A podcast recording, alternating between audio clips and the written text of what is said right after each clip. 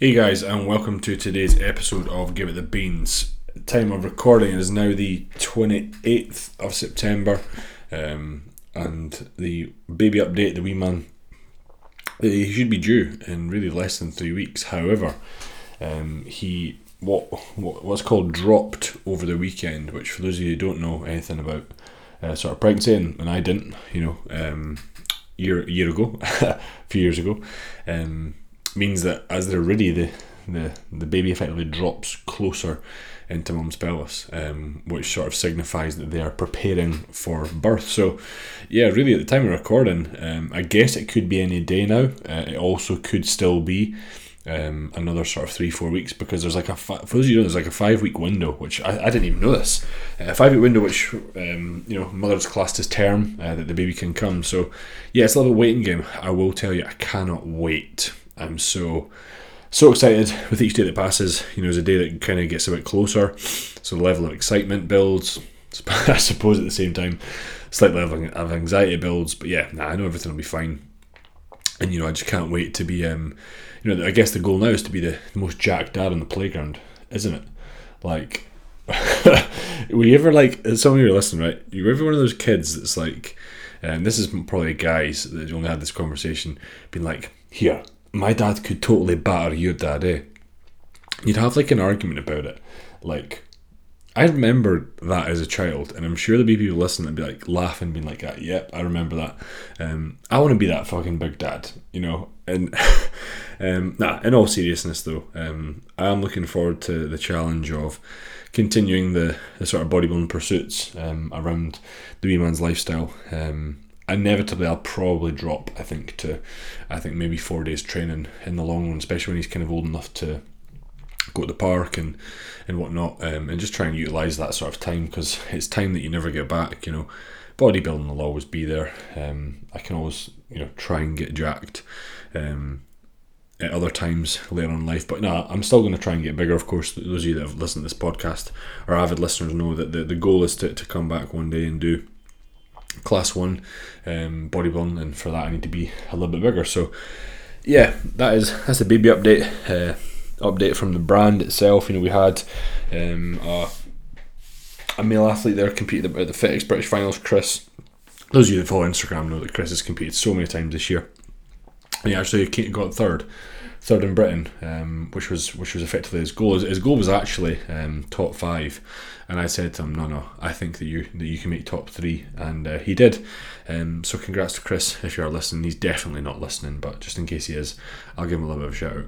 Um, so yeah, we actually aren't done with the competitive season are we? We've still got quite a few shows. Um, I have another three three competitors, two males, um, and then Clara. I, for those who don't know, I actually do Clara's coaching, and then Ali has. Um, I think Ali's got three bikini girls left to compete this year. Um, so still, still quite a bit of um, competitors to go, and we are all super excited to see what they can do. The, you know, the prospect of of all those athletes that have got to go um, is is incredible. They all they all look fantastic. Um, they're really, really well suited to the class that they're doing, and um, yeah, just can't wait to, to be part of that process. And I always enjoy that process of helping someone compete a bit more as than I do my own, like myself. Um, you know, compete for me it ticks a box. Ticks a box. Sorry, it's, it's, I love the competitiveness of sport, but um, it doesn't put me up or down necessarily if I, I don't feel like I, I do well. Um, it's just a case of ah, I was just beat by someone better. Um, is what it is. I always find that. You know, do you ever find that when some people will be like that? Oh, you know, they come off stage and they're like, "Oh, the judges got it wrong, bro." Or um, you know, they come back to the crowd and then they sit beside their mum, and the mum says, "Oh, you should have won." Well, unfortunately, um, you know, your mum's not a judge, um, and the judges didn't get it wrong. I think that you just need to accept the the placing that you get, um, whether that is justified or not. I think that if you're in the bodybuilding scene, you just have to understand that like bodybuilding politics is a thing, and it's a thing in every single federation. I don't care if you tell me, oh, the judging's fair here, the judging's fair there. It is a thing in certain federations. I've seen examples of it this year. Seen examples of it like in, in, in years gone past. Um, it's not something I will you know complain about, talk about. It's just a case of something like okay, it just is what it is. And if you want to make a big you know huff and a fuss about it, um, you, you effectively just get blacklisted uh, by some federations. You can't ever compete with them again. So sometimes if things don't go your way, just you know, as I said to you before, bodybuilding will kick you in the dick um, more often than not at the times you least expect, and you just have to just have to get on with it. Um, it's as simple as that. I'm sure when I compete again, I'll come back, and there'll be times where I won't um, maybe perhaps you know, I'll think, oh, like there was times I said this to, to Thomas. I think I was training with Thomas not long ago, or we were um, we were at a show, and I was like, Tom, man, like there was times backstage where I was like, I look fucking good, I look sick, and then the other guys took their tops off, and I was like, oh well, oh well. There's always there's always there's always another show, um, and that just is what it is. You just have to be like, you don't know who's going to be there on the day. And sometimes backstage, you can already tell. Like I just could tell that the guys I was going up against, for example, in Two Bros, like they were just bigger than me up top. It didn't matter that I was bigger in lower body. I proportionally wasn't as good as them. Um, and you kind of realize that before you go on stage. Sometimes it's easier to relax. I think if you kind of know that, because then you've got no sort of pressure expectation. But hey, anyway, I'm kind of getting a little bit off topic here, I'm not, On on the um, the topic of today's podcast, which I'm going to discuss uh, oral steroids. I'm not going to go into, um, you know, this is what I think you should take, this is how much I think you should take. What I'm just going to do is give you a little bit of kind of um, information about the different types of oral steroids out there, what their sort of molecular differences compared to like injectables, and then just stuff that you maybe commonly see in a, in a bodybuilder's um, quote unquote cycle. You know, our bodybuilders what, what they'll use, and perhaps maybe some examples of of why they will use that. Um, because uh, you know this podcast itself, it's it's not designed to give you like in depth information about these things. It's it's designed to give you the basics, the fundamentals. Um, you know, I was actually training with with Liam today, legs. It was a great session. If you're listening, Liam, uh, hopefully you, you know, the the drive home was was okay. Um, and he mentioned that the T3 and T4 podcast kind of went over his head a bit, and I was like, damn, that's that's on me. I should have tried to explain that a little bit better and broke that down. So I'm to try my hardest again to try and simplify complex sort of scientific scientific spiel into layman's terms. So if you are you know into your physiology, I will apologize right now for um, making this seem so simple because it's not simple. But you know, the people that listen to this podcast and people that are listening out there, I'm sure that you just you just want to know a little bit about it, what's about, you know, what's out there. Because like many people that come on board that want to jump on in a box, they just say, "Yvonne, I don't really know anything." I say, "Right, cool. Well, we'll get into that." So there's some of you listening that have probably been thinking, you know. And this was me. It was like, oh, I'm thinking about going down the the assisted route, um, but I don't inject. I'll never inject. No, I, I couldn't do that. I'm too scared of injecting. Um, but I'm happy to take oral. Now, I remember saying this because I just like never thought I could inject myself. I was worried about it, but I thought, ah, popping a pill, that's kind of that's easy. Anyone can do that, and if it gets me jacked and it, it me get stronger, then fair play. And you know, without much research back in the day, I just cracked on. That was my first initial cycle. It was literally like I'm sure it was like, was it D ball or was it Anavar? I can't remember. It was one of them. It was just a case of like, you know, I was a bouncer and one of my mates got it for me and just cracked on and, and you'll never guess what happened. Not a whole fucking lot. Why? Because at the time, um, I wasn't tracking my calories uh, my, or my training. I wasn't logbooking my lifts. Um, and I was just more really focused on just adding overall weight and then that's kind of all that I, I was bothered about. Um, at, at this point, you might be thinking, uh, that's the same as me, or you know, the person that's thinking about this is exactly the same as you are. And um, what I'd say to them is zero point, zero zero point in doing an oral cycle only, um, and we'll get into that in in a second. So I guess before before I get into it, what I would encourage you to do is you probably want to have some underlying knowledge and kind of find out the principles of how anabolic androgenic steroids work in the body. And, and for that, I'm just going to ask that you go on the website, vitophysique.com. There's an article called Introduction to ASS, AAS Testosterone. Read that one. And there's another one called Introduction to AAS DHT Derivatives and Nandrolone and they're really well linked. And I'm going to be doing another article um, that will kind of cover what I speak about in today's podcast. And to understand the article, I, I say go understand those underlying concepts because some of the terminology I'll speak about, um, you you know you maybe hear the word androgen receptor and go, what the fuck does that mean, right? Whereas if you've read those articles, you'll know what that means. Um, so maybe perhaps if you're listening to this podcast, just oh pop that on pause, and then oh hey welcome back. Have haven't read those, um, we can kind of to get cracking. Now, anabolic steroids, why why were they created? What people don't realize is that like these sort of drugs were often created to help treat some sort of clinical medical conditions such as cancers, muscle wasting, people in sort of the third, fourth stage of HIV, um, is one you know, or perhaps they wanted to minimize side effects and maybe perhaps uh, utilize them in, in women who were experiencing muscle loss and the same sort of thing. Um, so these are the reasons why people always say, well, why, why were steroids even developed? And this is one of the, the sort of main reasons, but um, not necessarily everyone wants to get an injection. Um, some people will clearly put up with it, but having to perhaps have a certain injection every single day is not necessarily feasible. Um, so, you know, oral steroids are created because if someone could take it on their own, then perhaps they wouldn't need to come into the hospital all the time to get an injection. But one of the main reasons, like with orals being developed, is I guess without some sort of chemical oration of the three natural steroid hormones, which for those of you don't know is testosterone, nandrolone, and DHT or di- dihydrotestosterone. Um, if you were to consume these orally, they would be broken down by the liver before reaching your circulation. Like liver detoxification, effectively, is what we call that. Um, they naturally have short half lives, which a half life is just pretty much like half the time it would take that compound to be completely cleared from the system. Meaning that scientists kind of had to they had to work out. They needed to develop a way that avoided breakdown by the liver, um, and it also extended steroids half life um, in the body till it was then excreted. And by excretion, I mean just you know completely passed out of the body. So I will go into a little bit of science a bit here that might go over your head, but um, I think it's really important to know the difference. And if you were to to think about a a steroid in general, right? A steroid is, is typically composed of 17 carbon atoms. These are usually arranged in like a hexagonal sort of shape um, and are bonded to about, say, 28 hydrogen atoms, give or take.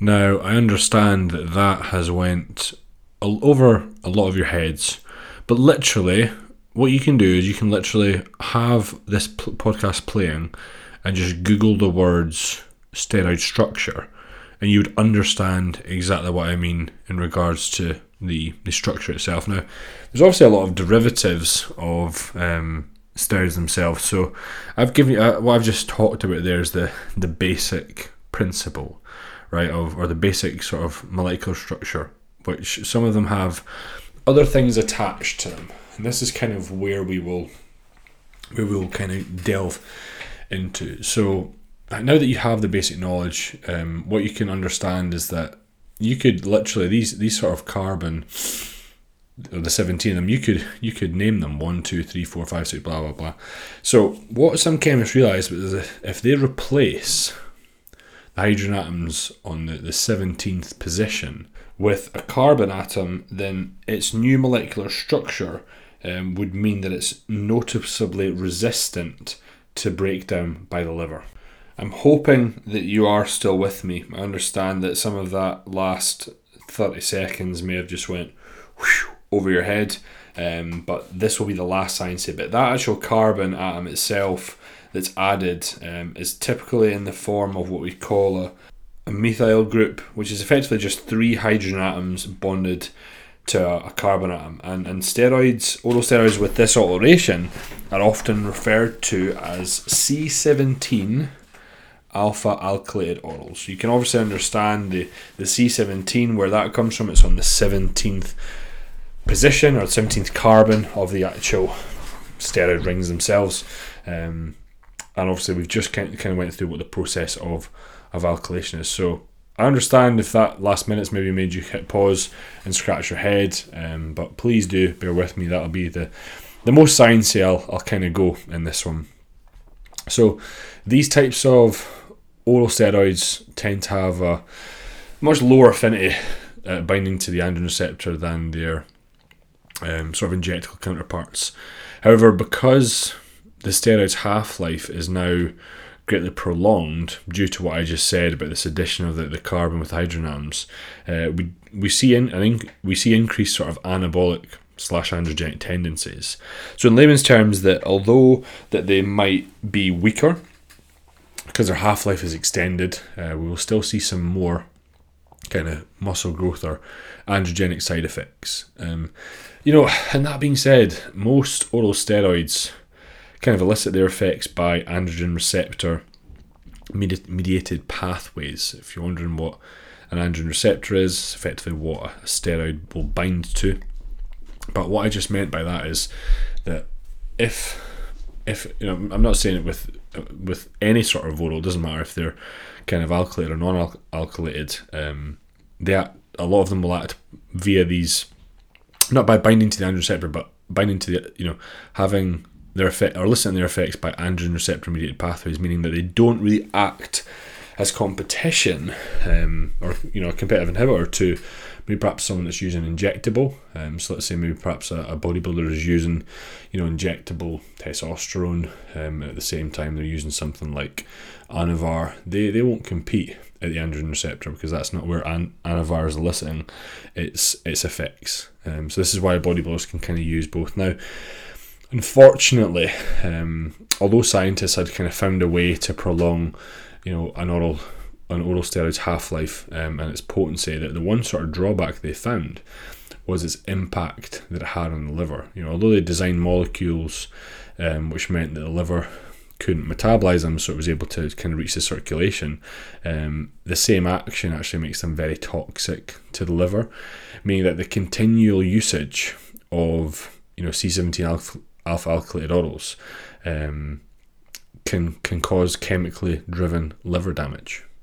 So it's why you'll see a lot of bodybuilders only run some some oral steroids for likes of four to six weeks. Um, and I suppose on top of that, um, the, the other negative sort of implication can be its impact on your HDLs, which is your good cholesterol, um, and it can also it can effectively decrease them, and an increase in LDLs, which you know low, low, low density lipoproteins are what we class as the bad cholesterol. And I guess it, it maybe doesn't stop it stops there because some orals can carry uh, a greater chance to have estrogenic side effects. Now, if you're unsure what that is, you know something like gynecomastia, um, and why why do they carry such a greater chance? And this is because that although they have this sort of lesser tendency to bind with what we call an aromatase enzyme, um, which is the that's the enzyme responsible for the conversion of say androgens or testosterone to, estrogens. Um, although that they they have a lesser tendency to bind with with these guys, and when they do, they they produce an estrogen that's far more potent and bio- biologically active form of estrogen than their sort of injectable counterparts.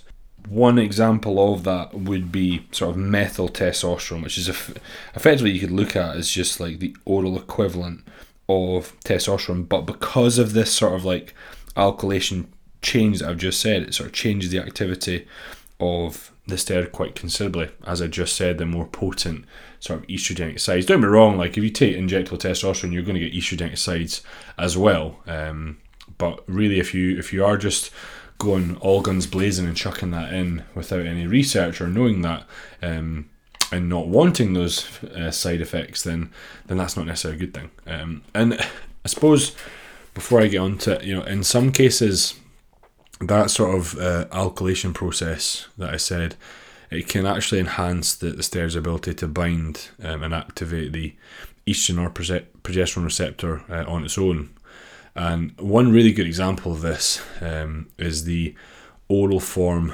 of equipoise, um, otherwise known as Superdrol. You know, in in injectable form, equipoise is noting, not, noted for producing. I'm not going to say like zero estrogenic sides, but I'm going to say quite little estrogenic sides because of how slowly it aromatizes. However, the oral counterpart in this in this example, Superdrol, um, has seems to have the complete opposite effect. So this is why if a bodybuilder was using something like Superdrol, it's probably that they're using an aromatase inhibitor alongside that to just kind of help control control estrogen. So you may be now thinking, right, Von Will, um, that's that's fucking pretty shit. That the liver's pretty toxic, and what uh, you know, is there anything else that's out there? And there is, you know, um, I think that if I was to give you sort of one examples, one example would be um, steroids such as like Proviron or you know oral primobolan, like non-alkylated orals. Um, and instead of having this sort of change or chemical variation at the sort of 17th carbon, they actually have a change at position 1, um, where this sort of methyl group is added. And that's, remember, um, the methyl group was the, the, three hydrogens bonded to one carbon atom. Again, just Google that, you'll, you'll be able to pick that up and be able to visually see that. Um, what this sort of change actually means is that instead of sort of um, bypassing this sort of you know, being designed to bypass the liver, they're actually designed in such a way that they're absorbed in your intestinal lining through what we call lymphatics ducts, and that's how they effectively you could say that's how they bypass the liver, but they're not designed in a way that has any impact on the liver in itself. In, in layman's terms, it just means that they're they're not toxic to the liver um, versus their C17 alkylated counterparts, you could say. So I realise I'm going a bit off off off, off topic here. Um, you're probably wondering, well, Von, why are these used in bodybuilding? If they, you know, if they were used sort of for, if they had medical medical usages, why on earth would they still be used in bodybuilding if we know that they impact things like the liver and whatnot? So I guess let's just go through, I don't know what, three examples or something like that, and we'll go through some of the most commonly used ones that you'll see in a, in a bodybuilding cycle. Let's just start off with um, something like Anavar, and this can usually be seen in a dieting phase particularly towards the back end of a, of a contest prep. A contest prep as in someone preparing for a competition, um, or extremely lean they're doing a photo shoot. The main reason that someone would use Anavar in that scenario is usually to aid their performance. You know, when we reach low levels of body fat combined with calories being low, our strength can can stall or decrease. You know, as bodybuilders want our strength to continue to rise, to continue to go up, and there'll come a point in prep where it doesn't. Um, you can introduce Anavar, um, which has been shown, and from my experience, certainly helps increase um, strength. Um, when you're dieting. It's mainly because like as you you know if you're a bodybuilder you get so strong in off season um, with your higher calories that you know you can put towards recovery and you don't have the, the calories for that. Um, so sometimes the drugs can kind of come in and, and kind of help you there.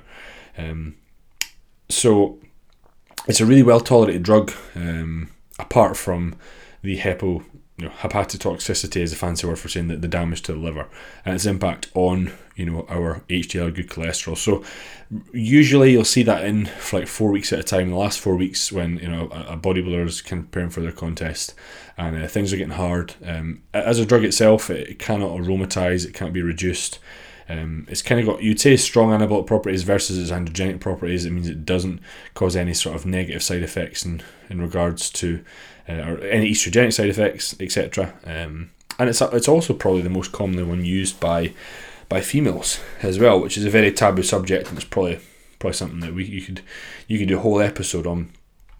Um, but for, for one of the reasons I, I've used Anavar pretty much for every single prep, I also feel um, it does help a little bit maybe ever so slightly with fullness. Um, a little bit of a harder look, I would say, if you've got Anavar in there or not. However, the main one that's going to have more of a, a difference in regards to cosmetic effects would be the likes of your Winstrol. Um, you know, Winstrol is very much like Anavar in the sense that it's got stronger anabolic properties than it does androgenic. It can't aromatize, can't be reduced. Um, but what what I've often kind of seen in individuals that have low levels of body fat, um, when they use Winstrol, they will tend to look that little bit drier. Um, and and effectively as a bodybuilder, what you're trying to do is is look hard, dry, and full. Um, so that's of course advantageous using that compound. I feel it gives you very little in regards to sort of strength or anything like that.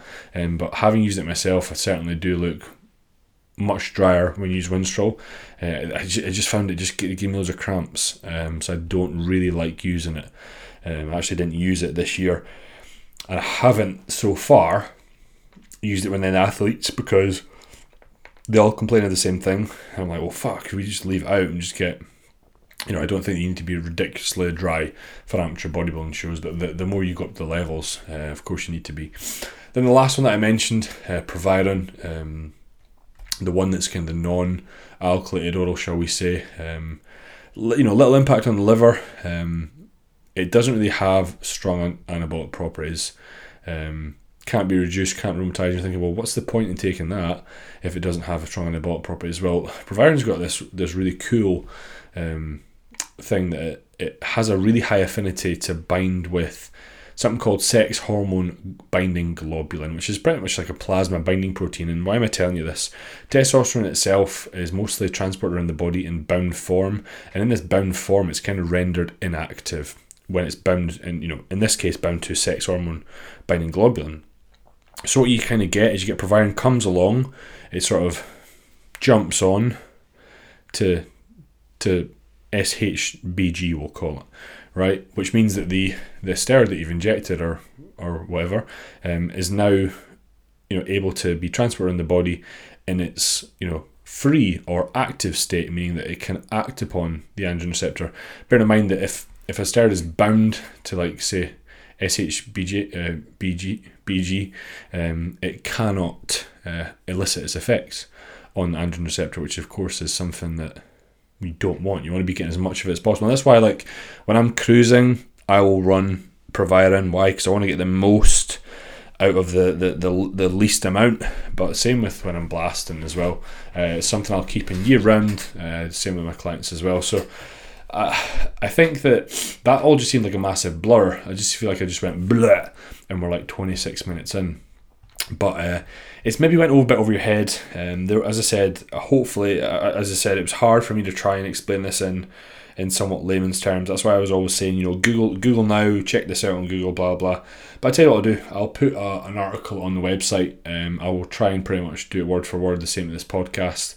Um, so you're, you're able to to have a different form uh, or have the, the sort of information in a different form. Maybe you'll be more absorbable that way. But as I said, this is just a platform to provide a little bit of education. If you want to know like more in depth stuff about that, um, I would go to the guys that are that are talking about the in depth stuff um, and the science part behind it. It's not something you'll see me talk about because the people I work with and the target audience they, they don't want to they don't know the, the sciencey stuff but I try and give you a little bit so you can understand um, but not too much that you just it just fuck off bores you.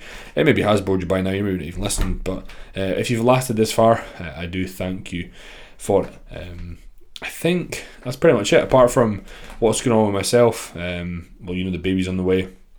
I'm still cruising, kind of post show. This is now going into I think next week will be week number eight. When the podcast goes live, that'll be eight weeks. Um, I've donated, you know, I've, I've donated blood again, which pretty much is a therapeutic blood donation um, done privately. Um, if you're a bodybuilder, do not bother the NHS um, in regards to trying to get your, your blood work done. Um, they simply have, have, have, other things to worry about, especially with everything going on in the world. But um, yeah, so I, I donated again uh, after the, my bloods that I got back. Um, some of the markers from red blood cells uh, count was a little bit off. Hematocrit was up. Um, MCH, MCV, which effectively just kind of how the blood cells formed, how it looks, is it cylindrical or not, uh, spherical or not, um, a little bit off. So one of the ways to get rid of that is to well allow your spleen to, to put down new red blood cells, which could take three four months, or just donate blood, and then it has to do it anyway. Um, and if you're in a natural, um, if you're natty, which I was 18 nanomole per liter, it will uh, it will look to to do that um, quite readily and, and make kind of quote unquote normal red blood cells. So I've done that. Uh, I've been running um, a supplement that is helping me get my um, cholesterol, my HDLs back within range because they were they were out a little bit, but you know what? They actually weren't out as much as I thought they would be. Um, I prepped last year and they were they were a lot a lot fucking worse, so so much worse. So I reckon I should be back blasting again soon. However, it may tie in when I thought I'm ready to blast that there's a there's a little human um, added to our household, so maybe not ideal timing, but at least I know that I've I'm, I'm in a position where you know I feel healthier. Um, recovery is good. Um, I'm not crippled in between sets. I'm not getting out of breath walking up a hill.